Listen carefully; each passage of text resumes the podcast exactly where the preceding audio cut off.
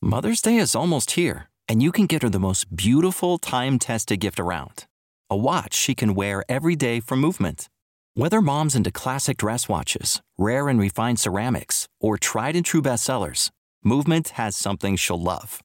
And right now, you can save big on the best Mother's Day gift ever with up to 50% off site wide during Movement's Mother's Day sale at MVMT.com. Again, that's up to 50% off at MVMT.com.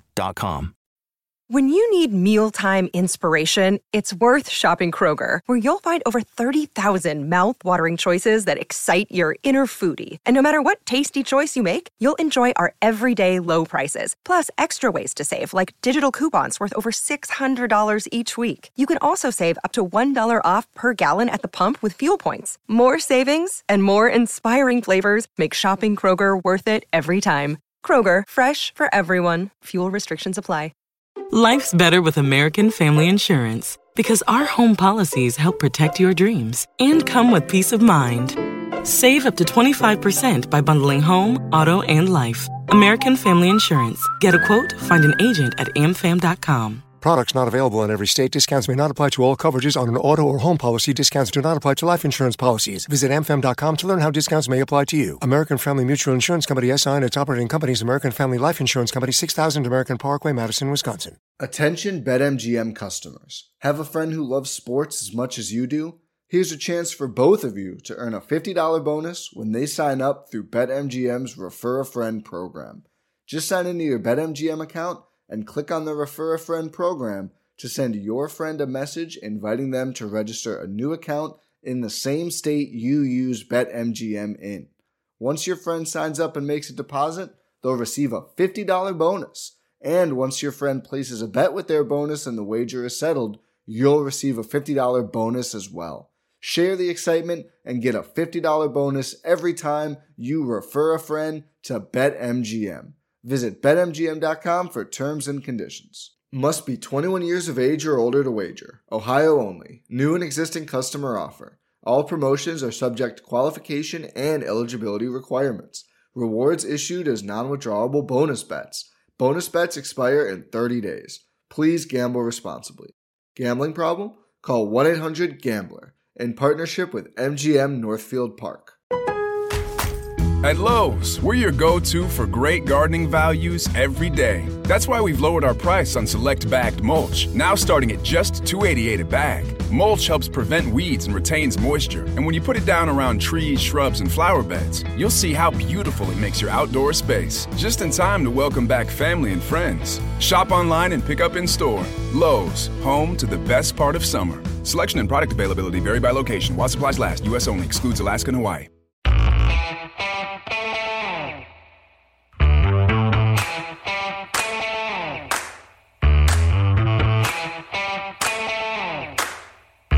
All right, we are back. Another film study with Ken McKusick. This week, we are looking forward to the Steeler rivalry this Sunday night, 8:20 p.m. Ken McKusick, how you doing? Life's good, Josh. How about you? I am doing all right. I this is always a fun week to get ready for uh, Steeler football, and lots lots have been made about this rivalry over the years, and I hope it continues, even though so many personnel has changed. And uh, the Steelers at least we're not they're not going to be winless. I was hoping for a winless setup, but they got their win on Monday night. And we are joined by Alex Kozora, and I probably said the name wrong. So Alex, how you doing? I'm good, guys. You got it right. So that's All right. maybe a first. Good job. it might be the first time I got a guest names right. I like the guys who are named like John Smith. I can handle those.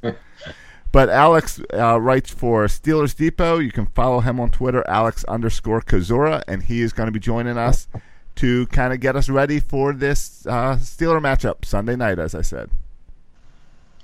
All right, so I, I'll be we'll be talking to Alex, and Alex is going to do most of the talking on this show. You know, you used to Josh and I do most of the talking, and me being the dominant voice. But t- tonight is all about Alex and really getting Ravens fans ready for this matchup and what's going on, and taking us through the what's exactly going on with the Steelers, who seem to be a very ex- team of extremes so far this season. Alex. That's a good way to put it. Uh, I feel a lot better talking to you guys after uh, Monday's win against Tampa Bay. Um, I think it puts the Steelers in a much better place. That you know, as I tweeted out Monday night, that if, if the Steelers beat the Ravens, and that's certainly no guarantee, but if they do, that puts you two one and one. You're back almost in the driver's seat in the AFC North, depending on what Cincy does. Um, so as tough as those first two weeks were, the tie against Cleveland, the loss against Kansas City, you know, the season was far from over. Uh, you know, the team turmoil was was overblown. Um, you had five games against AFC North opponents still to go. Uh, it's still a talented team, and I think the team showed parts of that against Tampa Bay. All right. So I, I, guess one of the questions that's right on everybody's mind off the top is what the hell is going on with Le'Veon Bell? Can you kind of take us through a little bit about the nature of the impasse, first of all, and what's going on? And, you know, Steelers fans, you get news on this every day, and Ravens fans don't. So start us from a little bit lower level than you would normally.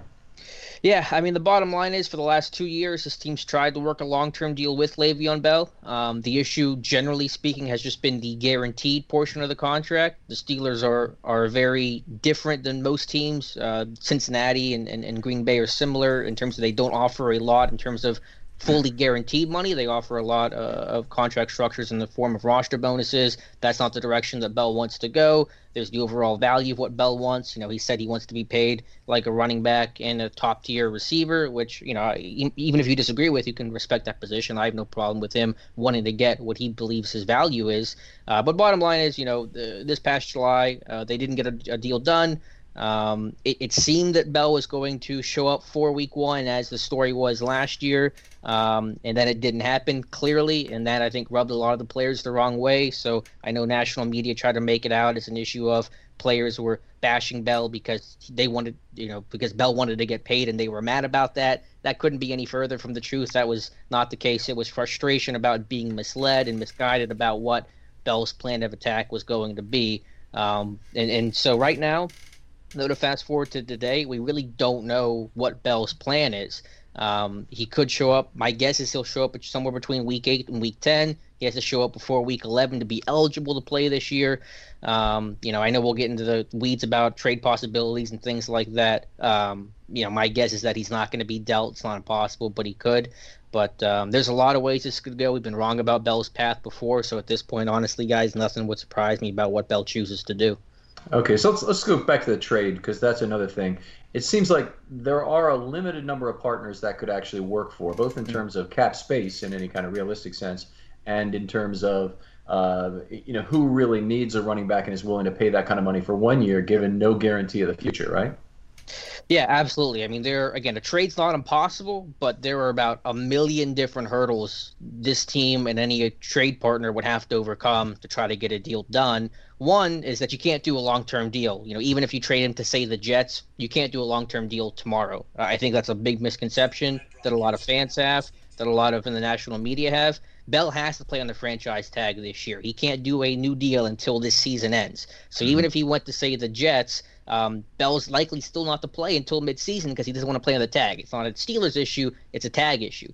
Um, so is a team going to trade a, a, high pick for Bell to, for potentially half the year, and then you know running the risk of not signing him after the season? You know the the Bears uh, traded for Khalil Mack because they were able to sign him to a mega deal as soon as they, they, they traded for him. So there was no risk of trading two first round picks and not not having him for beyond 2018, you know, a rental player. So there's that issue. Um, Bell essentially has a no trade clause because a trade cannot be completed until he signs the franchise tag. So if he doesn't want to go to the Jets for, for whatever reason, obviously the Jets, you know, they might be struggling. Um, he could say, I'm not signing the tag and essentially nullify the deal that way. Then there's just the question of what is fair compensation for a situation like this? A situation we've basically never seen before. You know, obviously Bell can be worth first round picks, but is a team going to take that risk without the security of a long-term deal in hand as soon as the trade happens. So um, I know Adam Schefter's report was the Steelers are listing the offers. I'm sure there could be an offer made. Is it impossible for Bell to get traded? No. I think the Steelers want to just be done with him. Um, and that's certainly incentive to move move on. But the logistics, it's a total nightmare to try to, to try to deal Le'Veon Bell. Is it is it on the receiving end that a conditional pick or picks could be part of the thing? So he he's worth a third round pick, say, if he doesn't sign the tender until until week 10 and he doesn't play with the team next year and then he, he, that upgrades to a first if he plays out the entire season from at least week five, say, and mm-hmm. maybe two firsts if he signs a long term deal with the team. Just yeah. to out ridiculous amounts. No, sure. I mean that that makes sense. Obviously, we've seen conditions before. I think you know Josh Gordon in the Patriots deal has a condition that if he plays X amount of games, you know the, the, that'll change the, the terms of the deal. So yeah, that's possible. But again, that goes into a, a trade negotiation that I would not be envious of to try to deal with because that would be a mess for any GM to try to work out. There's a lot of risk on both sides associated with that. Um, and again, I just don't think Bell's going to report to any team until you know week eight, week ten. He can report after the, the, the, trade deadline. I think the trade deadline is October 30th, I believe, and um, he doesn't have to report until I think November 13th. So you know, a, a, team that could be trading for him and still not exactly sure what his plan is. And the last thing I'll say, and this doesn't get talked about very much, but I, I think it should at least be entertained, is that Bell, in theory, could sit out the entire season. I think there's very little risk of him doing that. And I know the big thing people will say is, well, he's not going to accrue a season, which is true but he does not need to accrue a season to be a free agent. He's already a free agent. That's why this team has tagged him twice because he was going to be a free agent, and that was the only way to retain him. So if he wanted to sit out the entire year, the only risk he would run is that the Steelers, or I suppose any team that could, could trade for him, could then put the franchise tag on him again for the same amount as 2018, which is $14.55 million. But at least if you're Pittsburgh, I think they're very unlikely to do that because they've been through this mess twice now. Why do it a third time? You know, there's no chance of a long term deal being reached. I mean, that's something that could even, you know, I bet you Bell's camp would file a grievance if he got tagged again, knowing that there's no chance of him playing on that, no chance of a long term deal getting done. So, what's the incentive for the Steelers to try to tag him again? So, you know, I think that's another possibility that should be thrown out there is that Bell could sit out the entire year. Dare the Steelers to tag him again? They probably wouldn't. Then he hits free agency that way without having to play it down this year and has no risk to injury or anything like that. Yeah, that's that's an interesting thing. I hadn't heard that said before, but it does not seem to me like Bell would have a legitimate grievance to file. I mean, he's he's been tagged this year and he didn't sure. he didn't go. Well, that's the rules of the NFL. If he gets tagged again, he's got no he's got no rights to a grievance that sure. I can hear. There's no you know sound argument. But I, I, could see him file it though, just because he's mad about the situation, and you just sure. have to deal with it. I'm not saying he's going to win. It's like suing somebody. You can sue whoever you want. You're not going to win, but I think that's an option that he could just be out of spite. There you go. Okay. Well, you know, obviously an interesting situation in terms of Conner's start. Do you think that influences the Steelers on Bell? Do you think they might even pull the tag at some point? No. The one thing I'm I'm not certain of really anything about the situation because it has been so crazy. But the one thing I'm certain of is that they are not going to rescind the franchise tag. That does nothing for them. All that does is pre- prevent or present the opportunity for Bell to play against play for somebody else, play against Steelers this year. Um, you know, I, would rather have Bell sitting at home playing for nobody than playing against me in a potential playoff game or a potential playoff implication game. Uh, let's let's tag it a different way. If the Steelers are four and five, four and six going into the week 11 game when I guess he has to show up for those last six games to get the service here. Yep. Is that then a point where you maybe change decisions on that and, and let him go? Anyway. Yeah, possibly. I mean, we crossed that bridge. Hopefully, four and five or four and six isn't isn't on the table. But I still think again, there's no there's no value to letting him hit free agency and play right now. If anything, let him sit out this year. He's not going to hurt you in any way. Uh, I, I just don't see the point. You know, I'd rather just hold on him for the year, and even if he's not going to show up, because uh, again, I'd rather have him sit at home on his couch than be playing against me. Okay, and by rescinding the franchise tag, does he have any impact on the compensatory formula that way? And I don't know I, the answer. Mm, I'm I'm not the best with the comp stuff. That comp formula is so weird. It's so just arcane to try to get to. I believe the Steelers would still get the comp pick if they rescinded the tag but I'm not 100% sure. Uh, again, it's a really complicated process, but I, I believe that they would. Okay, well, interesting, interesting topic. Obviously, Ravens fans have a certain amount of uh, horror show fascination with what's going on, and uh, uh, you know, frankly, obviously, they, are very happy that Le'Veon Bell's not playing this week against the Ravens. Okay, well, let's let's talk to some of the happier things, some of the more of the Steelers' success on offense, and take us through the threats that the Steelers have at receiver and uh, and what's going on with each because obviously you know things are very good and then also things are a little bit disruptive there as well yeah it's not a steelers week unless there's some disruption or some drama i mean that's just kind of been the storyline for the last two years now but the offense as a whole if you're speaking in general terms i mean it's been as expected um, you have Antonio Brown, who still, for my money, is the best receiver in football. No disrespect to Julio Jones or you know Beckham Jr. or guys like that, but nobody I think does it like AB, considering he's not blessed with the physical tools some of those other guys are. Now he's off to a quieter start. I think a couple factors for that. I mean, there's the obvious factor of teams just trying to take him away, bracketing him, um, playing a lot of cover six against him. Um, Ben's deep ball has been an actual problem the first two three weeks. I think he's completed four of 19 passes over 20 plus yards. Um, the deep ball accuracy has been poor against Tampa Bay. He had a shot to hit AB for a touchdown down the right sideline for a big, I think, 40 or 50 yard gain. He missed it out of bounds. Um, so there's been an issue there that's helped limit AB. I think I think Brown is averaging 8.8 yards per catch. That's less than James Conner is averaging per catch, which is such an insane stat for, for both guys. Um, but but I'm not worried about AB. They'll figure it out. They'll get on the same page. I know there's been some drama with AB, Matt on the sideline. That's par for the course. Really, I think those are bigger issues outside the locker room than they are inside the locker room. But on more positive notes, uh, Juju Smith-Schuster is a heck of a player, and he's almost been as favorite of a target for Ben Roethlisberger as Antonio Brown has. The guy doesn't turn 22 until November um, when he plays like a 10 year vet. His football IQ, his ability to find the soft spot in zone coverage, um, the ability to work in scramble drills when Ben gets outside the pocket and get himself open, make himself available, has been nothing short of remarkable. Then his toughness, his YAC ability, and showing more of a vertical threat. Really, if there's one vertical threat on this offense so far through the first three weeks, it's been Juju Smith-Schuster, and he's not a super fast guy. He's a five, he's a four-five-four type player, but um, he wins vertical with great body control and hands. So um, he's been probably the most consistent player on either side of the football throughout these first three weeks, and I cannot say enough good things about Juju. Uh, James Washington, the rookie receiver from Oklahoma State, the second round pick, has become the number three receiver these last two weeks. Um, he's got good hands. He's a good, you know, combative catch guy, but he needs to be the vertical threat for this offense that'll help take some of the attention away from um, AB and Juju. So he's starting to get, more involved into the offense. I like his progression, but you're looking for him to make an impact play sooner rather than later. Yeah, Ju- Juju and Washington, by the way, are, are both players the Ravens fans very much wanted in the draft pick as they were failing with various second round defenders uh, mm-hmm. in the last three years. So anyway, uh, uh, exciting player. Juju 27 for 356 already this year, so he's averaging 13.2 a catch, and definitely has been the big receiver for the uh, for the Steelers. So okay, in terms of the tight ends though, that's also been a huge story. Vance McDonald off to an unbelievable start at 19.7 per catch. Yeah, uh, it, it's so good to have McDonald healthy. He missed virtually all of training camp in the preseason with a foot injury. I think he went down on the third or fourth day of practice, and injuries have always kind of followed him from San Francisco. But it's great to have him healthy out there. Um, one thing the new offensive coordinator Randy Fichtner has done a really nice job of, and, and you saw it in camp. It's gone away early on because you didn't have McDonald available but getting the tight end isolated. So in the past, and they still still do this the majority of the time, but most teams will go three by one with their X receiver backside isolated. That's usually Antonio Brown.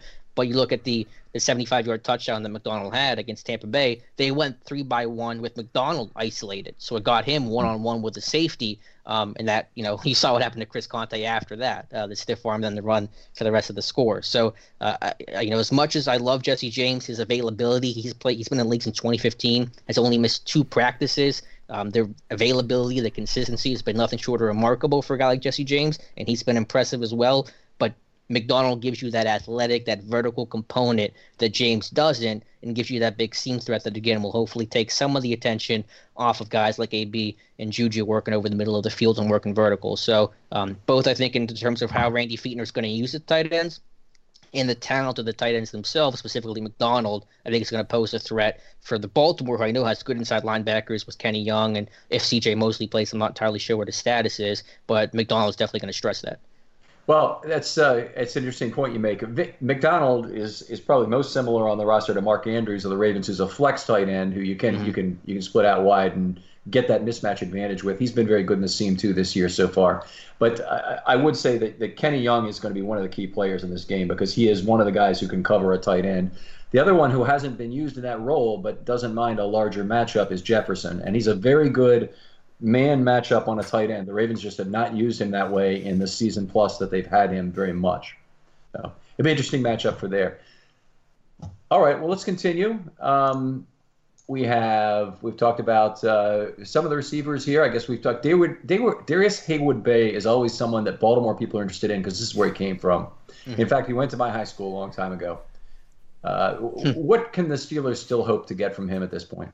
I mean, he is what he is. I'm a big DHB fan, but I think the majority of his value is going to come unnoticed. He's really a special teams guy. He's going to be one of the gunners. Uh, the, the right gunner. Um, that's where he's kind of he's he's maintained that four three speed. Even I think as he's 31 years old right now, um, he's maintained those wheels, and, and that makes him an asset both in kick coverage and punt coverage. But he's a bit player as a receiver. He might get a couple snaps a game. because He's a versatile guy that can play all three spots. But when I look at DHB, I look at a guy that you know, AB is the guy that players will watch work. But whenever you want to go to film study or you want to, you know, really learn how to play the game, you talk to DHB. That's what players I've interviewed in the past have told me. You know, whenever I want to break down a play, I'm going to Darius Heyward-Bey. I'm watching AB do his thing on the sidelines, but I'm going to DHB in the film room. So I think you know they had a new receiver coach this year. Um, they've had a lot of changes at the receiver position, bringing in guys like you know Juju last year, James Washington this season. So that's the big value that DHB brings is special teams and just kind of a leader in that locker room that you can talk to and, and learn from. So you're not going to see much on offense,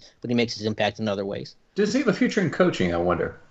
I think he does. That that's a really good point. I think he was at USC's pro day this year. I, am not sure in what capacity exactly, but it wouldn't shock me in the least if he became a coach. That seems to be like uh, like Tee Martin. I think is the offensive coordinator there. He was a quarterback for the Steelers, so I feel like you know DHB could take a Tee Martin kind of path. Okay, this is one of the Ravens' consistent problems is the ability to draft obviously the correct guys, but also the ability to develop them. And you know you need to. I think they're going to need to address all those all those positions at once. The scouts that draft the wide receivers, figuring out how to value them properly on their own boards, you know, then getting them and actually developing the way the Steelers have. And I, it's a problem that can be fixed without cap. Bisciotti is a wealthy guy who's interested in, in fixing his football team. Just strange to me that they haven't been able to do that. Maybe DHB could be part of that someday. That's really it's funny you say that because the Steelers are great at drafting receivers. There's no team better at drafting receivers, but you guys can draft defense like none other, and the Steelers have struggled. So if we could do some sort of scout swap, there you go. That would be maybe ideal. Yeah. All right, well, let's go to the offensive line because that's obviously been a Steelers' strength now for a couple of years, and you know, uh, for uh, Uh, you know, five or six years that I can remember, the Steelers had a very weak offensive line, and we're trying to protect Roethlisberger and let him get hit a lot. But now they really put together a group of five excellent players. Let's talk through each of those. Give us, a, give us some talk about productivity, and then also contract status on each of them. Because of course, if your other team's going to have great players, we want you to pay for them and, and on long-term contracts. well, the great thing the Steelers have done is being able to identify talent and keep that talent around, and it's something they do well across the board, but specifically with the offensive line. The left tackle is going to be Alejandro Villanueva, and I know most people know that story about his time in the Army, um, his service there, and his transition to the NFL. But he's really become a solid left tackle for this team, and and the thing I liked about Villanueva the most this season is the last two seasons, for whatever reason, I couldn't tell you why, um, he's gotten off to bad starts. He's allowed, I think, at least two sacks in the first two weeks of, of the, the 2016 and 2017 seasons. But he got off to a much better start this season, facing some pretty tough competition, whether that was Myles Garrett in week one, uh, Dee Ford in week two, and a lot of Jason Pierre Paul Monday night against Tampa Bay. Um, but I've been really impressed with his ability overall um, he obviously size is going to be the big factor with him. A guy that's 6'9", 340. Um, the violence with his hands. Um, you know, he has that that two hand chop where he'll knock the defender's hands down and just take him out of the play. They probably they don't do a lot of jump sets, those short sets, but they probably do it the most with Villanueva because he is so big, and if he can just get his hands on you first, he's going to win that battle the majority of the time. A little vulnerable to, to some of the speed rushes because he is 6'9 and he can't double over, and um, you know, there's just you know only you know you're only so athletic when you're 6'9", 340. But been impressed with him. At left guard, Ramon Foster. Um, he's entering the last year of his contract. Um, gotten off to a rough start. He missed all of camp with a, a bone bruise in his knee, similar to what C.J. Mosley suffered. Um, but I think he's kind of shaking off some of that rust and is in a, in a better place now. Um, he's been the consistent guy on this offensive line for a long time. Came in the league, I think, in 2009. He's an undrafted free agent. Was a swing guy early in his career that played a lot of tackle. Um, he's now found a spot in a home at left guard. And the guy I would can probably consider, along with Maurkice Pouncey, the leaders of that offensive line. Um, at center is, of course, Maurkice Pouncey, and I know like I, I, love places like Pro Football, Pro Football Focus, but they just ding him every week, and I, I mm-hmm. totally disagree. I think he's one of the top centers in the league still. Um, his athleticism, um, his ability to work in zone blocks, ability to climb to the second level, um, his pass protection's always been really steady. Can occasionally get overpowered by some of the big nose tackles you guys have, and Brandon Williams and Michael Pierce, um, but you know that's just the size thing where those guys are freaks, and, and I love watching guys like Williams and Pierce play. Um, but he's locked up for a couple years as well. Right guard. It gets a little tricky on the right side because of the injuries. David DeCastro, Marcus Gilbert missed the Tampa Bay game. Uh, Tomlin said today that there's a legitimate chance those guys both play. DeCastro has a broken hand. Gilbert, I believe, has a hamstring injury. But those are both top tier guys when they play. Uh, DeCastro's to me a top three guard in the NFL. Gilbert's to me a top five right tackle. Both excellent athletes, great size, uh, movement skills, and, and uh, just play pretty clean, and those guys are under contract for I think at least two more years as well. So it, it's a really solid starting five, led by Mike Munchak and the assistant Shaun Sarrett. Uh, Munchak, I think most people know, is is one of the best offensive line coaches in football. And whenever there's been an injury and a next man up, whether that's a B.J. Finney or, or as last week a, a Matt Feiler, um, those guys have always been impressive. And, and it's just a line that plays technical and, and, and plays fast, and, and Munchak puts them in positions to succeed. And that's the best thing you can say about a coach. Okay, so you mentioned Foster's bone bruise. How long was he out with that, by the way? He got hurt on the third day of training camp. It was literally the first series in pads, and he went down and got tied up with a, defensive lineman. So he missed the, from the third day of training camp. So that was the end of July until week one. Really, he started practicing, I wow. think, the start of week one. So he missed basically a month, a little bit more, um, and that's created some rust. But uh, I think he's starting to kind of get his legs under him again. I'm very fearful that Mosley's injury is worse than they're letting on. I mean, that's that's always the case. They talk about it being a bone bruise, and I wonder what, what else it might be or how bad it might yeah. be. It was a weird injury with Mosley because he just jumped mm-hmm. over a guy and then he went down. It was it was vastly different the way the Foster got hurt. That's the worst kind of injury is non-contact though. That's yep. those end up being the worst kind. So yep. um, anyway, f- frustrating, and and I'm sure he'll be back. And I agree with you on DeCastro. The, the AFC North just in recent years had Bitonio, DeCastro, Osemele, Yanda, and who else am I at? What uh, Zeitler, all mm-hmm. at one time. That's a hell of a group of guards for one division to have. Yeah, absolutely. All right, well, let's move on to Ben Roethlisberger. And it, it, obviously, Ravens fans know him pretty well. Uh, what has changed about him with the passage of time, and where is he right now in his career? I know a lot of people made uh, much to do about losing weight. I think he showed up about 10 pounds lighter than he usually does. Um, I think overall, if you look from the last, you know, five to 10 years compared to now, and I think the national media has finally caught on about this about three years too late, but he's evolved from being backyard Ben, the guy that runs around and throws Terrell Suggs off of him and stuff like that, to being a true, not a true, but a much more accomplished and a majority of the time a pocket passer who's able to create with subtle movements instead of again throwing guys off um, and, and, making the play from within the pocket as opposed to outside of it. Because you know the dude's the dude's getting close to retirement. We're closer to the end than the beginning. His body's taken a ton of wear and tear throughout his career. That the way that he played in the first half of his career, which is not sustainable for any quarterback. You have to change your game. I think he's done a nice job of that, both in terms of the talent around him, the offensive coordinators, building up the offensive line, but his own progression too and his own evolution. So he'll still produce some of those plays where he can work outside the pocket and keep a play alive. There's no doubt about that. Um, but he's, I think, become much more intelligent quarterback. Uh, I think he reads defenses a lot better, not perfectly, but better. Um, and a guy that's now able to play within the pocket and within the structure of the play uh, more than outside of it, which is probably the reverse of what happened the first several years of his career. Right. I'm, I'm wondering how the Steelers practice in some regards with, with, with Roethlisberger, because you mentioned a very interesting point, I thought, earlier with Juju, that he was very good after the route is done at, at extending the play and, and, and finding open space. And the Ravens receivers in recent years, that's been a huge problem. The only guy they had really, really was any good at it was Smith, and before that, Boldin. They really haven't had a lot of other guys who are good at it. And it, has got to come in part as as part of practice that the route is broken immediately. You need to figure out what you're doing, and it can't just be everybody rolls to the right sideline with the right-handed roll kind of thing. It has you have to have something else you do. So, what is it about the Steelers that makes them successful at that and able to to ha- get Ben opportunities after the routes are over that the Ravens can't seem to match?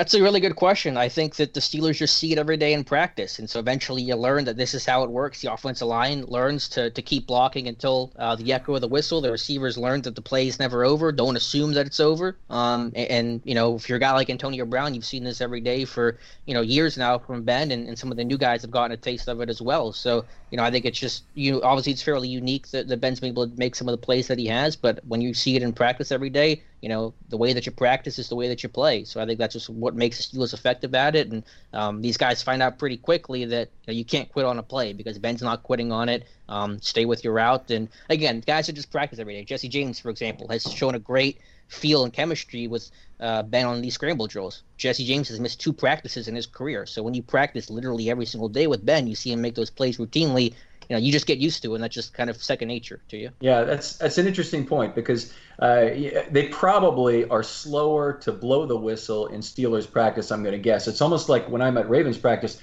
they want to punish the offensive line for not protecting the quarterback, so they blow the whistle quickly, and all that does is is kill the play and, yeah. and kill the creativity at the end of that. So I wonder if that has something to do with it anyway. I think you're right. For the rookies, they I think they blow it a little bit quicker to tell the rookie quarterbacks like you got to get the ball out quick. But for Ben, no one's touching him. You know that. No one. Mm-hmm. Everybody knows not to go near number seven, so let him play a little bit more. Yeah, there you go. Okay, well, let's talk about some of the interesting stuff in terms of scheme of the of the Steelers' offense and, and what they do. They, they use a fullback much. I know they have Roosevelt or Nix on the roster now.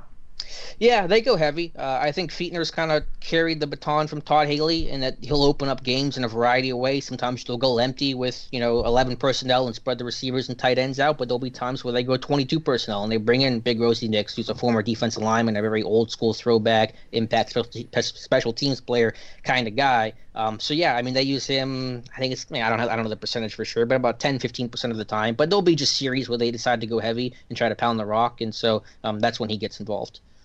Okay, so and what's their preferred running formation? Do they really prefer to run out of eleven personnel into the nickel, or out of out of two tight end sets into the into well, I guess it could be the nickel or the standard they're still a base 11 team, like most teams are. They're a base three receiver set because they've had so much talent at receiver, and I think they prefer to spread things out, give someone like Le'Veon Bell when he was available, you know, some bigger running lanes to, to, to find and, and cut through. Um, but again, they will vary things up. Again, you expect them to be a base 11 team, but they'll go 22, they'll go 23. Um, you know, I've seen in camp that they'll go heavy and then try to spread guys out, so they'll go with like you know 12 or 22 personnel and then go empty set. I haven't seen as much of that in, in, in, game, which is probably good. But whenever you get some of the weapons like Vance McDonald and Jesse James, um, there could be some receiving threats. Maybe that's going to give this team more flexibility to keep the appearance of going heavy, but then spread you out, get those tight ends on linebackers, create those one-on-one matchups, force your base defense to defend the entire field vertically and horizontally. So I'm waiting to see that component from the Steelers offense that could be an interesting wrinkle.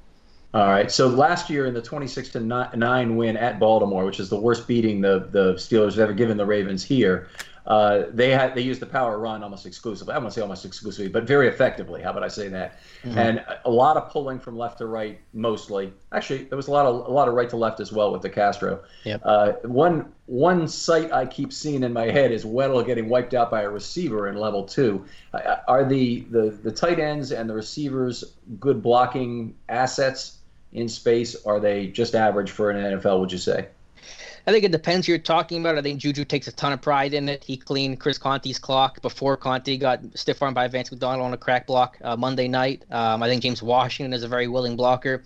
AB is about the worst blocker in football, uh-huh. uh, but that's to be expected. I don't really want him getting his hands dirty too much. But you're right. Uh, this is still it's a team that runs a variety of, of, of run concepts. They're not just the it's not Alex Gibbs that's running just inside zone, outside zone all game. They're running everything, but power, I think, is still their bread and butter. Uh, all three rushing touchdowns from James Conner this year have been off of power with either Ramon Foster or David DeCastro pulling. Um, they get Rosie Nix in the game. You know, they're kicking out the end. They're getting to the second level and, and, and creating that uh, that crease behind. So, um, you know, it's a team that'll run inside zone. It's a team that'll run power. They'll even run some dart occasionally with a tackle, the backside tackle pulling across. Uh, but but bread and butter is, is their power game and their inside zone game in the run, in the run game.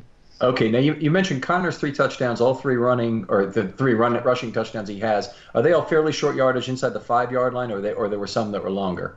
There were two short yardage within five yards, and I think he had a 22 yard run okay. against Cleveland that was again off power, and then I think they pulled, I think they pulled DeCastro on that play. Okay, all right, very good. Um, in terms of trick plays, what are you seeing this year?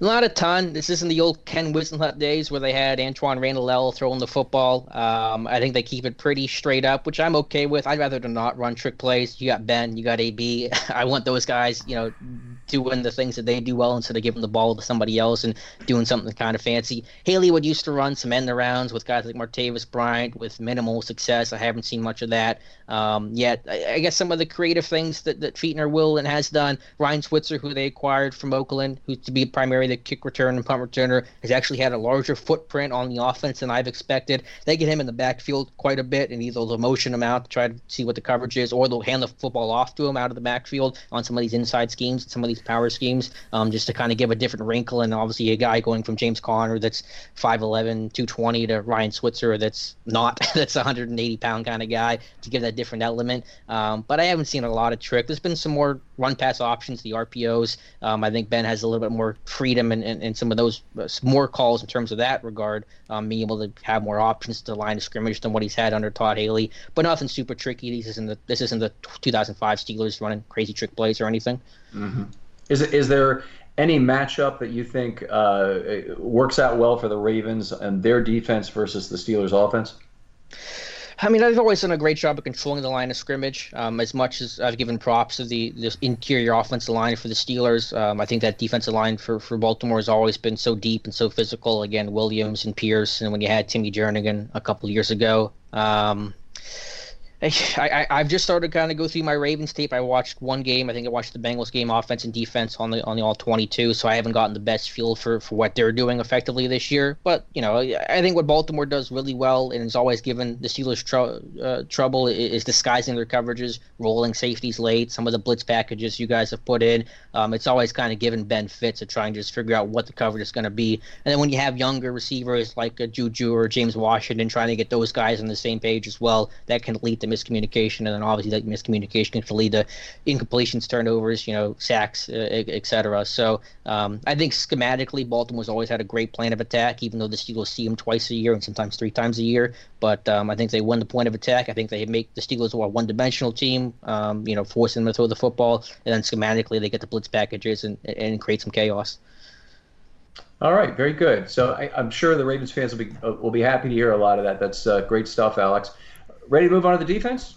Yeah, let's do it. That's okay. the bad part. now it's getting a little ugly talking about it. Now, I, I, I, intentionally kept my questions shorter here, but but one of the things that the Ravens always done, always done, uh, very different from the Steelers over the years, is I think of them is the Ravens have always been a, a, very strict rotational team on the defensive line. They they know nobody ever accumulates too many snaps. Even Ngata and Gregg in their best years were you know Ngata got as high as I think 76% of the snaps one year, but other than that, he was about 67% was his highest ever. And Gregg got up to 75 once, but otherwise was in the 60s or lower. They don't have anybody at that level now, and nobody over 54% last year.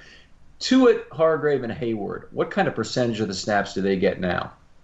I mean, this runs through Tuitt and Heyward. Uh, you know, while the Steelers are a base 3 4 team, they play nickel and sub package the majority of the time, as most teams do at, at this stage in the NFL. Uh, the Steelers have done their best to get the snap count down for Tuitt and Heyward because they've been, they've played seasons in the 80 to 85 percent range, so far and uh, above beyond what Baltimore's done. And the team has recognized that they have to get those snap counts down. They have to find more depth and more rotational pieces. Um, just because you just can't play defensive linemen, you know, 800 snaps a season, expect them to be healthy and, and ready to go for the end of the season um, and the playoff run. So they've been a little bit more around, I think, 70, 75%, which is about where you, you, you would want them. Um, they found some better defensive line depth in Tyson Alualu, who they brought over from Jacksonville, a former first round pick that's done well. Um, so, long story short, more of a rotation.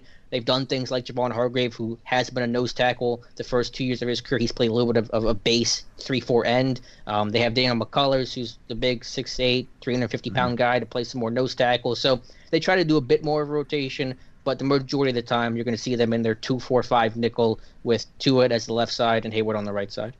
Okay, so yeah, Hargrave is the guy who effectively ended Jeremy Zuttah's time in Baltimore with about seven bull rush pressures in that, in that game on Christmas Day.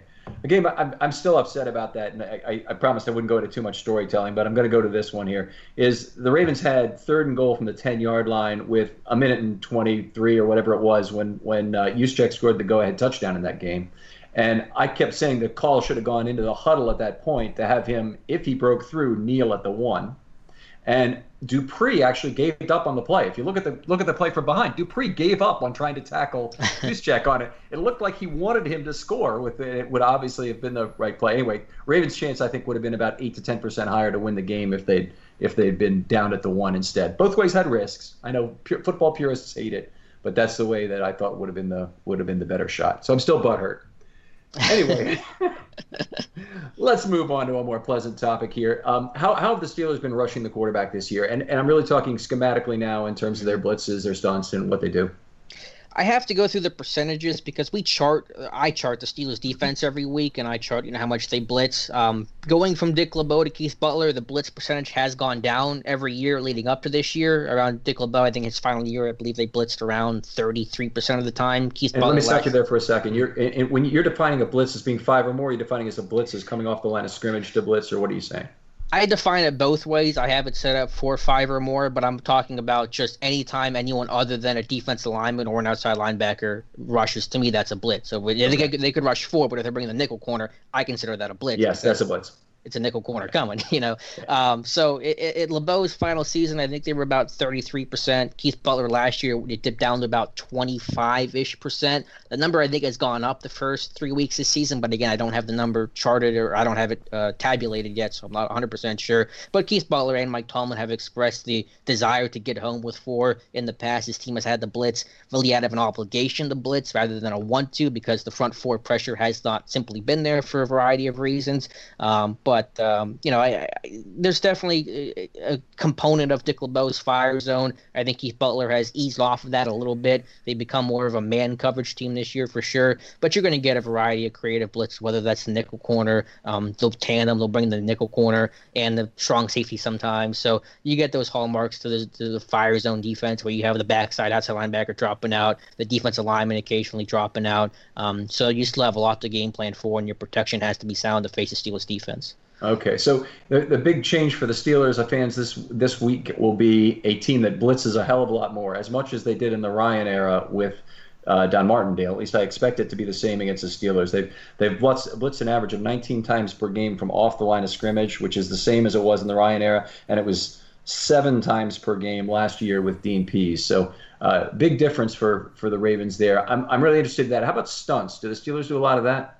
Oh yeah, ton of it. I mean, when you blitz, uh, there's just natural stunts in terms of the you know end having to loop to become backside contained because the linebacker dropped out. Um, you're trying to create, you know, you're starting to create space on a nickel corner blitz. You know, whoever's lined up in the B gap's now going to stunt to the A gap to create that gap in the B gap. Um, but it's not always that creative. I think one thing that defensive uh, coordinator Keith Butler does really well is some of the inside linebacker B gap blitzes, um, where you're where you're dropping the backside end and you're rushing uh, the the blitz side outside linebacker to be the contained guy. You're trying to create that gap in the B gap. Uh, Vince Williams had eight sacks last season. Jon Bostic has two sacks this season, which matches a career high for him. Um, so I think I think Butler's mentality, similar to LeBeau, is still about safe pressure. They're not going to be bringing six and seven that often. They're finding ways to creatively send four and five, um, and to kind of just get, make that one guy wrong along the offensive line. And as I'm sure you guys know, if one guy's wrong on the offensive line, yeah. they're effectively all wrong because you know the pressure's going to get home. So it's not always about the crazy blitzes, but it's just about finding that safe pressure where you're sending an inside linebacker instead of the outside guy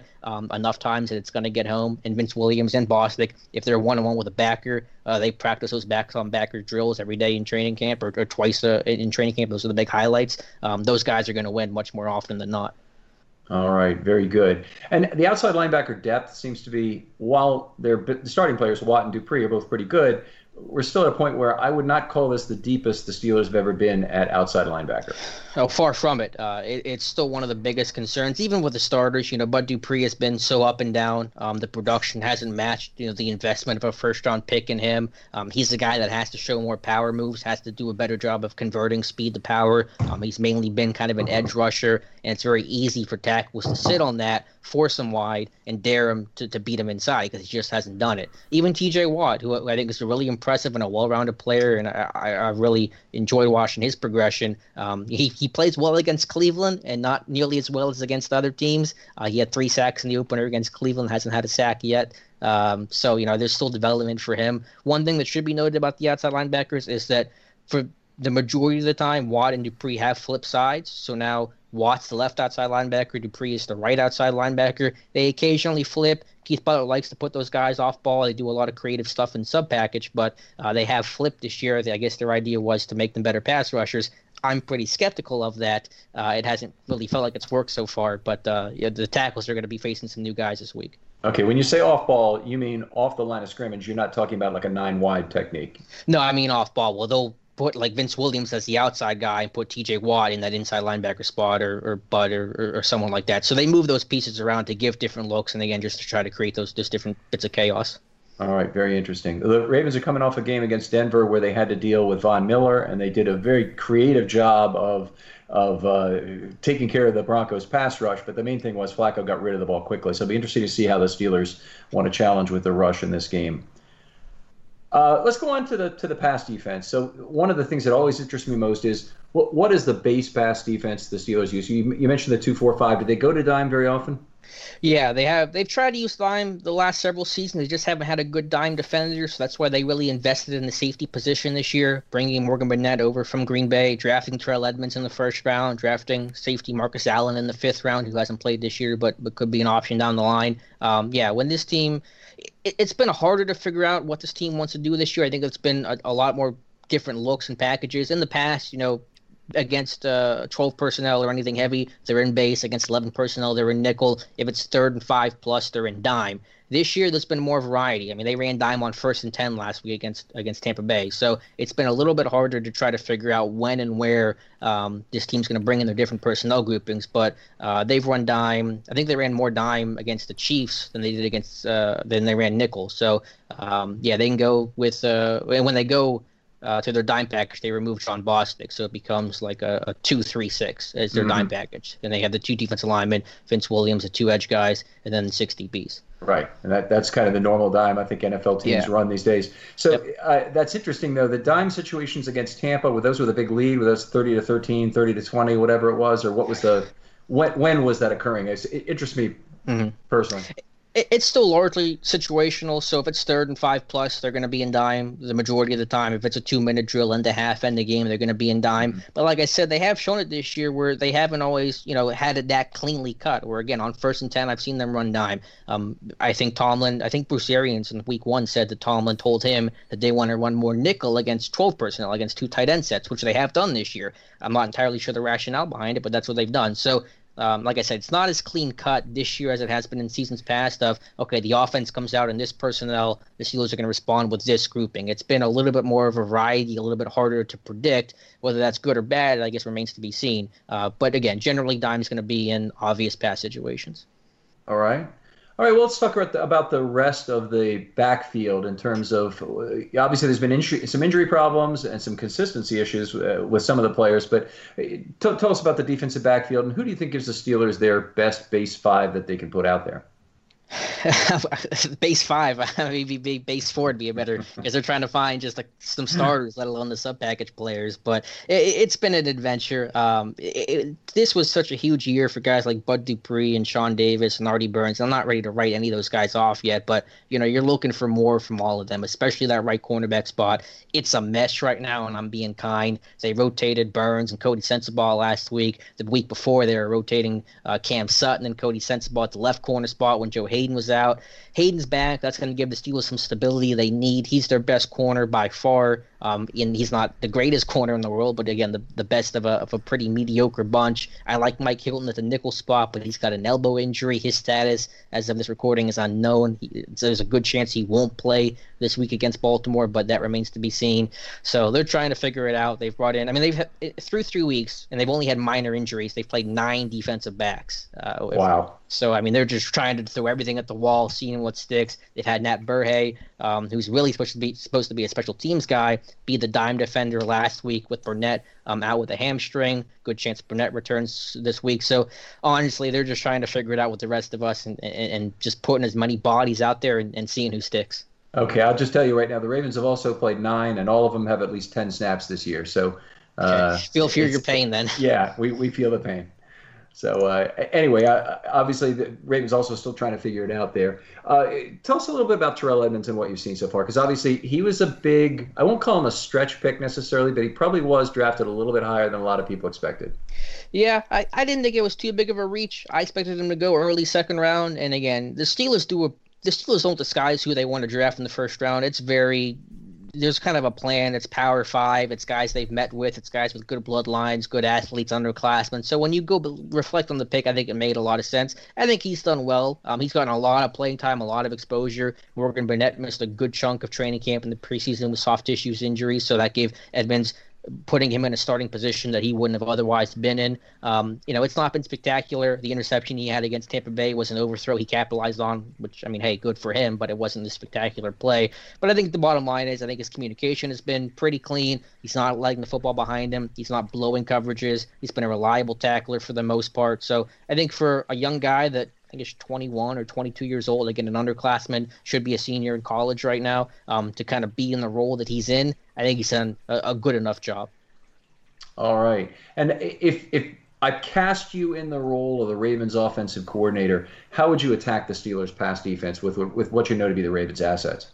Vertically. I mean, I'm running four verts almost every play because the Steelers still the Steelers still do enough spot drop zone where they let some of those guys run free down the seam. Um, they've had issues with a tight end, Travis Kelce in week two, Cameron Brate a little bit uh, against Tampa Bay where they don't do good enough job of rerouting um, and getting guys off their spot. Guys run too free down the middle of the field. Um, so yeah, I mean, I'm going empty. I'm going you know four verts. I'm I'm forcing this defense to one when you go empty. You know, it's harder for defenses to disguise coverages, disguise blitzes. Patrick Mahomes, I think, went 15 for 19 against empty uh, when they played the Steelers. Uh, the Steelers just have not had good answers for defending four verts, defending um, uh, the empty set. And and although they aren't as much of a cover three team anymore like they were under Dick LeBeau, um, you know, it's a team that still plays probably too much spot drop zone, and the man coverage isn't always the most effective thing either. All right, very good. Outstanding stuff, Alex. In terms of what you're charting defensively, I'd love to to exchange methodologies with you. That's something I've done since the beginning of mm-hmm. uh, Ravens history. Is charted every play defensively. So I'd love to love to exchange methodologies with you. Let's move on to special teams, though. Tell us a little about what's going on. And I guess everybody's got questions about Boswell. Are you concerned? I mean, it's hard not to be concerned when you've missed five kicks in, in three weeks. But I'm, you know, people say let's cut Boswell, let's move on. I'm not anywhere near that yet. Uh, I think Boswell has earned the opportunity to kick through it. And I know I got yelled at on Twitter about this, but you know, most of his misses have been like by two feet or less, off the upright or just miss. And I get it. There's still misses. They still count. I get the concept. But I mean, we're you know, if if those kicks go two feet to the left, they're good and we aren't tied in this conversation is the point i'm trying to make so it's it's a bit of a concern you know kickers are fickle it's such a mental position you never really know uh, until you until you know until they figure it out or they don't but uh, you know i think that there's still faith in boswell mike tomlin was asked about that said he's our kicker we got a ton of confidence in him so the team has his back for now and you just hope he kicks through through through it and turns it around contract wise where is he right now he just got a new deal actually right before the season started. Um, I forget so if they the had terms. to get out of it, how much would it, how much would it be approximately? I'm sorry, you may have just been answering that question. Uh, I think it's like 7.5 million in, in, in dead money if they were to cut him, um, which mm-hmm. is a mm-hmm. pretty hefty amount because, like I said, the deal just got done. But uh, I think we're a ways away from having that conversation at least. Okay. All right, very good. How about the other special teams performers? And I love any information you have on the Gunners is always of interest to me, but anything about the return game or the punt game. Yeah, no, I'm a big special teams guy, so Ken, we're going to be BFFs because I love special teams more than probably looking at any other part of the game. The Gunners, um, it's been a little floaty because of some of the injuries, but expected to be Cam Sutton as the left gunner, DHB as the right gunner. Um, one thing the Steelers do that's probably uncommon in the league is that they will use some of the starters and aspects of special teams. Mm-hmm. Uh, last year, TJ Watt was playing the left guard spot on the punt coverage team, which I hated. They finally got him off of there this year, but they've had starting corners be the jammer. So, you know, Joe Haden's been the jammer before in the, in the punt return team. He actually got hurt on, on that coverage. So maybe not the best idea, but you know, last week the two jammers were Artie Burns and Coty Sensabaugh, both guys that played heavily at cornerback. So um, for whatever reason, that's kind of the approach the Steelers go with. Um, special teams have been up and down overall. I, I, think it's not as bad as people perceive it to be. Jordan Berry, the punter, has had some some difficulty, but the Steelers are much more of a directional team than they are kind of a an open punt, you know, booming punt kind of team. They want to pin it to the left side between the, the hash or the numbers and the sideline uh, more than they care about distance and hang time and things like that. Mm-hmm. They will want to just, you know, they want to have good net. They don't want to have the big return, um, and that's kind of the approach with Jordan Berry. Um, he's gotten better. I think he's a little bit better than people think, and he, will punt through some of the issues that he's had.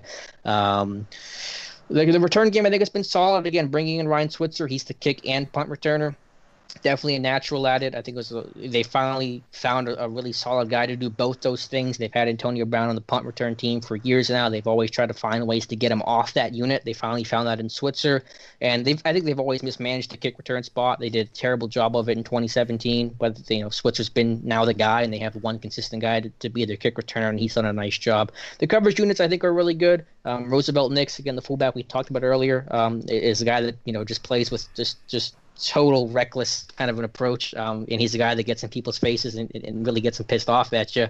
Uh, Tyler Matakevich is a, is a core special teamer. That's one of their top guys. So is Anthony Chickillo, the number three outside linebacker. The one thing I will say special teams coordinator Danny Smith, I think, does really well, maybe better than anybody else, is being able to create pressure on the punt block team. I think the way he mm-hmm. schemes stuff up, the way he gets interior A gap pressure, um, does it better than most. And they've blocked a lot of punts these last two years and gotten really close on several more occasions. So they block field goals, they block punts. So um, the Ravens have to be really sound with their scheme in terms of their, their, their coverage team and their blocking team on the punt and field goal unit because Danny Smith will get after you and they have the guys to, to do it. All right. Well, you know the Ravens had a punt block this last week that led to that first Broncos score, so that's that'd be a concern of mine right off the bat. Uh, give us any other tidbit that you think is important going into this game. Any other piece of information you'd pull out? I mean, the, for the Steelers defense, it's been such a it, has been very difficult to watch. Um, this is a team that I think is going to be successful defensively if they are able to create turnovers and play well in situational football. They aren't simply talented enough to to you know play really well across the board. They are going to give up chunk plays. They're going to get gashed in the run game more than they have in the past. Um, they're going to miss some tackles. They're just not at that Steelers defense that we're accustomed to. But as was the case against Tampa Bay, they played well in situational football. Tampa Bay was three and nine on third down. They were two five two of five in the red zone. Steelers forced uh, four turnovers. So yeah, the Steelers can just kind of play that situational football and, and make one or two splash plays. That's their blueprint for success. Um, but uh, yeah, it's going to be a good, good game. These games are always close. I mean, they're always one possession games. The other element I would say, and I'm, I'm trying to think of the, the one X factor, is the penalties for Pittsburgh. And I know that mm-hmm. flags have been flying everywhere this year. It's it's pretty common for every team. But the Steelers, through three games, have 37 penalties. That's the most by any team through the first three games since the 98 Raiders, and it's the wow. most in franchise history. So they were flagged 12 times the first two weeks and then flagged 13 times against Tampa Bay. And you're talking one possession football, you're talking about close games, Pittsburgh, Baltimore, you get penalized double digit times, your chances of winning probably just went down considerably. Where are those flags coming? Are they are they silly false start and and de- offside flags that are out of uh, you know, uh, flags of aggression, we'll call them, or are they the real expensive DPI and offensive holding calls that stall drives and kill things? It's been popcorn. It's been a variety of things. It's been a lot of unforced errors against Kansas City. Six of the 12 penalties were you know, offsides, false start, illegal formation, just stuff that's totally within the Steelers' control. They weren't subjective things like holding. Um, it's probably been actually more of those dumb things that are totally within your control than it is the personal fouls and, and things like that. There have been some of the rough in the passer calls. I'm sure you guys saw uh, Tuitt and Sean Davis both got called for the body weight call uh, against Tampa Bay. But uh, a lot of the problems could be solved by just playing technical, playing sound, and not doing dumb things like lining up offsides or you know illegal shifts and stuff like that. So uh, I'm not going to use the refs as an excuse because the Steelers have their own problems that they could control and clean up and need to clean up um, if they want to you know get back on the right track. All right. Well, outstanding stuff. I won't ask you for a prediction. We'll probably just get two different predictions on that, Alex, and that's uh, that's terrific. But uh, thanks for coming on, uh, Josh. Do we have any mailbag questions we can get to? Yeah, but yeah, but I've got some questions on my own. I've just been holding back because I want I want to give a little bit. Uh, Ken, I want you had all that time to get into the real nitty gritty of the football game. I want to look more at the the fan perspective. And on the, the penalty side, I will say I am concerned about this roughing the passer penalty on Sunday night. I feel like these teams don't like each other. They like to get in little cheap shots, and I feel like we're going to see that flag all the time. I'm pretty sure I saw Ben just flop at least once in Monday night's game, so I am nervous about that. But uh, how is the Steeler fan base handling being one, one, and one? I know we're talking the day after a win, so that makes things a little better, but you got to be nervous. Yeah, in a word, uh, to answer how they've handled it, uh, terribly. Uh, my Twitter timeline has been just a dumpster fire, uh, basically since the opening kickoff of the season. Uh, but that's how Steeler fans are. Uh, they're very passionate, and and when things go bad, things are really bad, and, and you hear about it. So it's like any other fan base. There, there's overreactions. There's you know I've seen people say trade Ben and, and trade AB and fire Tomlin, just standard you know, don't go in the Facebook comment section. Is basically how I would respond to the Steelers fan base because it's a mess. But that's that's not unique to Pittsburgh, I'm sure. Right. It's the same way here. I don't turn on the radio station after a loss. exactly. Um, and that, but that's. I also wanted to ask about that with Ben getting older, and there was a lot of talk this preseason about the backup quarterbacks that you guys had into camp. Has that mm-hmm. talk continued that those guys are really being praised, or how how's that stand? Well, since the regular season started, it's really died down as is commonplace. But you know, Mason Rudolph was drafted to be the heir to Ben Roethlisberger, and now hopefully that doesn't happen for another four to five years. That's what Ben said. But you know, who knows what could happen? One concussion, one injury, you know, could could change that that set of circumstances. So, uh, you know, Josh Dobbs is the backup to Ben, which was a surprise. We all thought it was going to be the longtime vet Landry Jones. They went with a younger guy that's going to be under contract for longer in Josh Dobbs. Um, so he's the number two right now with Rudolph as the number three. So it's died down because you know the focus is now on the regular season and Ben. And if Ben were to get seriously hurt, season's over, regardless of who you're you're playing. Uh, but you know, it, in a couple years' time, we could be talking about Mason Rudolph and how he's going to replace Ben Roethlisberger. Do, do you have a without Ben Roethlisberger statistic for us? What's their record been like since you know he joined the team?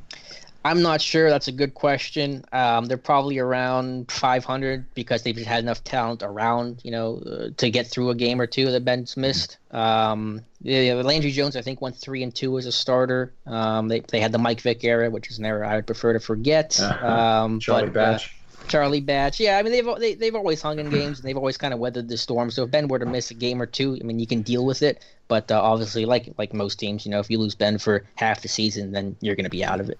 It feels like the backup quarterback always beats the Ravens.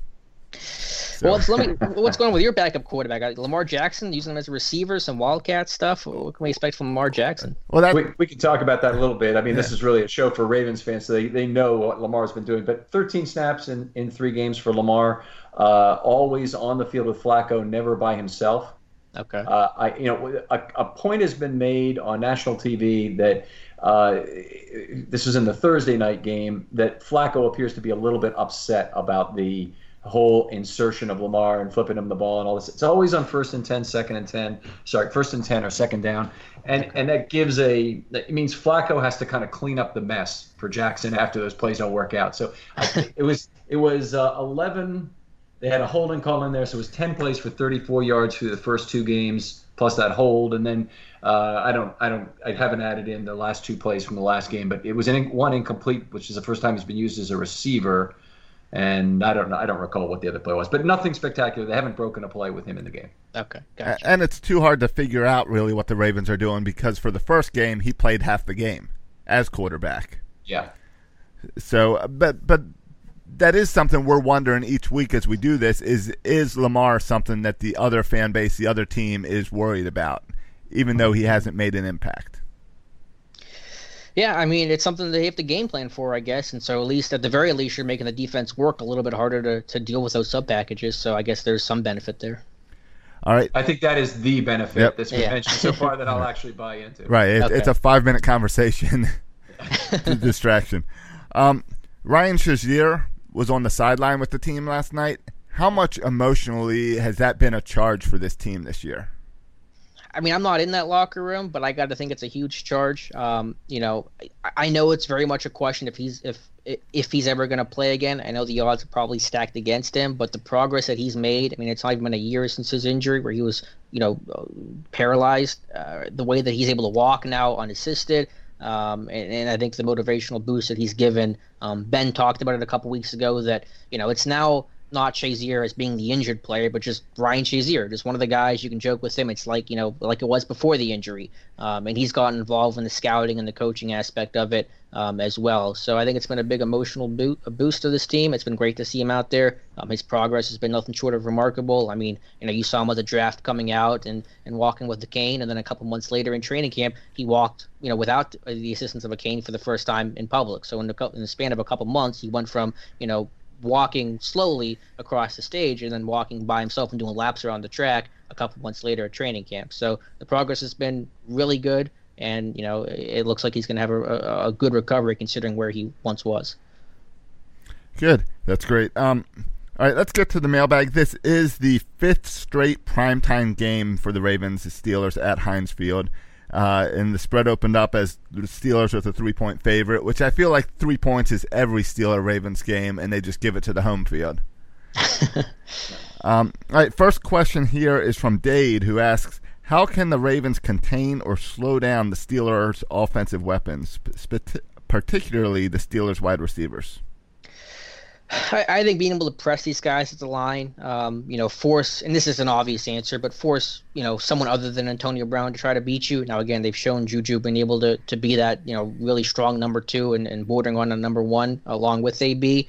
Um, but you know, I, right now, force him to go vertical because Ben's deep ball has not been good enough, and, and while it's normally been strong in the past, he's not been able to connect. His accuracy and the timing just seems off. He had an elbow injury, I think, back in week one. Is that playing a factor? I'm not sure, but it just doesn't look quite right. So, um, you know, force them to show that vertical threat. Uh, this this offense functions at its best when they can go vertical, whether that was Martavis Bryant or Sammy Coates for a short time, and that's where they need James Washington to step up and be that vertical threat that's going to help expand the defense vertically, and that's going to help open up the underneath game and get some coverage off of Antonio Brown. So right now, I'm daring this team to go deep because they've had some trouble being able to connect downfield.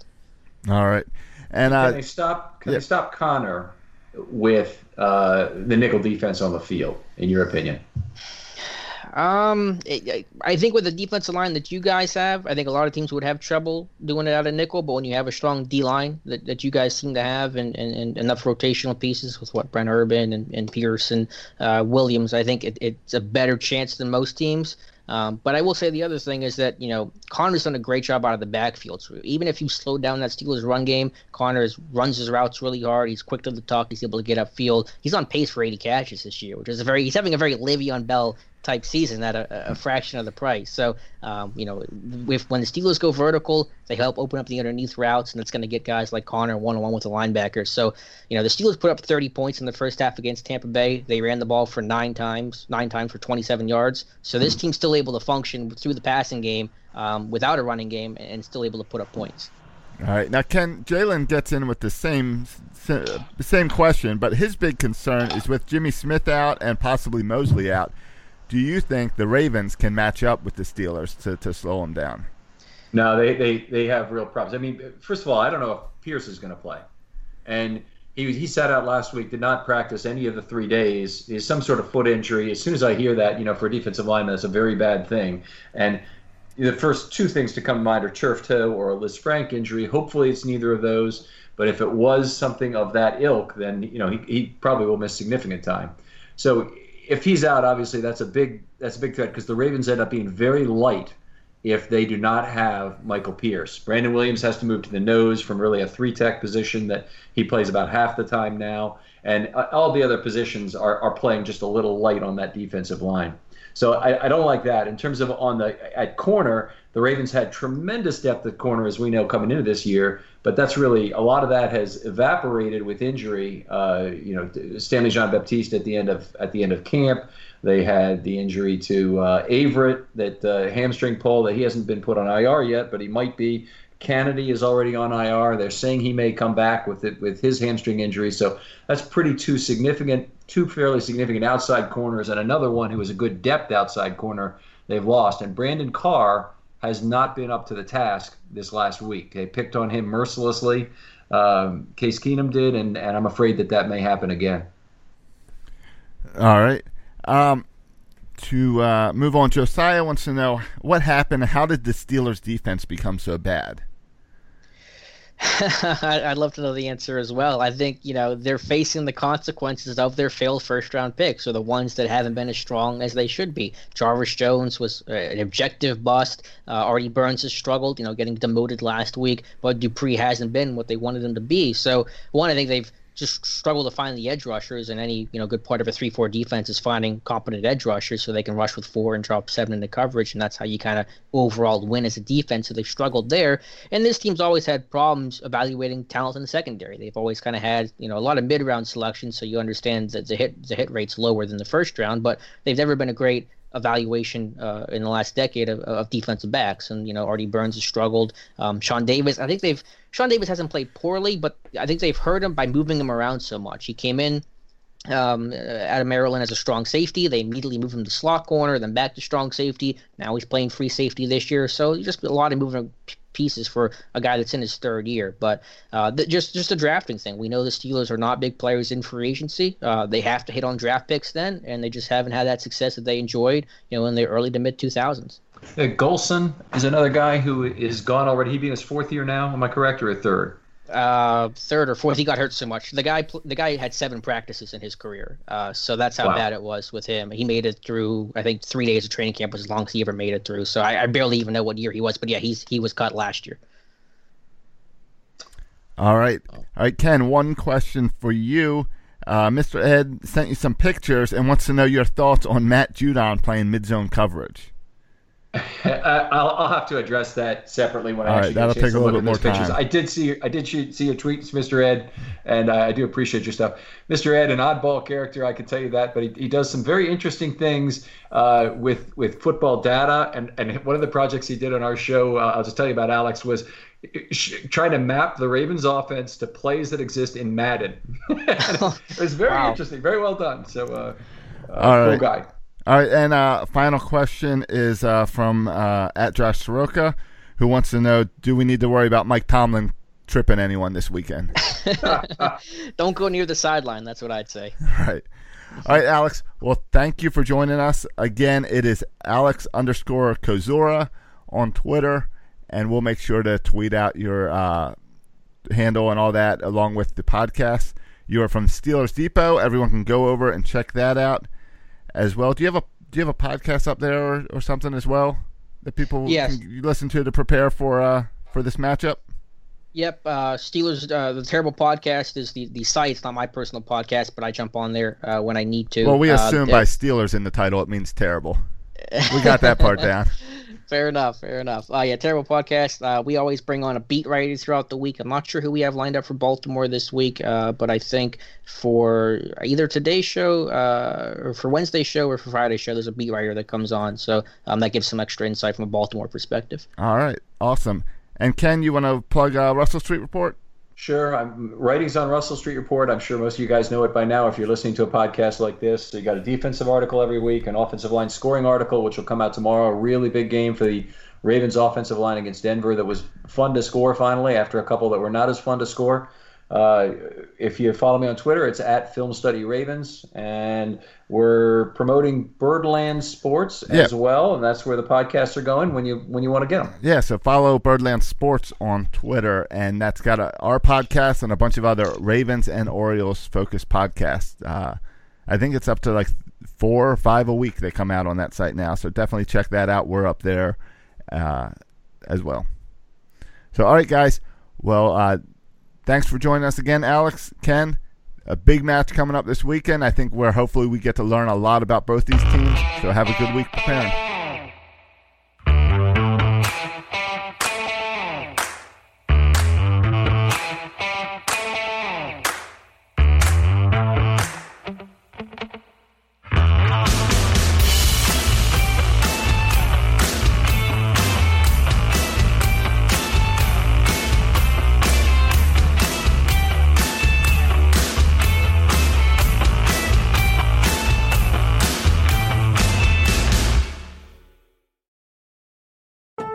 Introducing the Lowe's List for Innovation. While our aisles are filled with innovative products, we've selected our favorites just for you.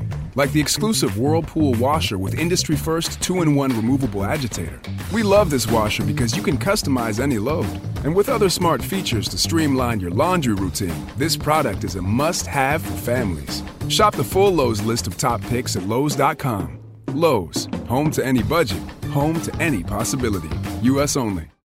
When you need mealtime inspiration, it's worth shopping Kroger, where you'll find over 30,000 mouthwatering choices that excite your inner foodie. And no matter what tasty choice you make, you'll enjoy our everyday low prices, plus extra ways to save, like digital coupons worth over $600 each week. You can also save up to $1 off per gallon at the pump with fuel points. More savings and more inspiring flavors make shopping Kroger worth it every time. Kroger, fresh for everyone. Fuel restrictions apply. Save big on brunch for mom, all in the Kroger app. Get half gallons of delicious Kroger milk for 129 each, then get flavorful Tyson natural boneless chicken breasts for 249 a pound, all with your card and a digital coupon. Shop these deals at your local Kroger today or tap the screen now to download the Kroger app to save big today. Kroger, fresh for everyone. Prices and product availability subject to change. Restrictions apply. See site for details.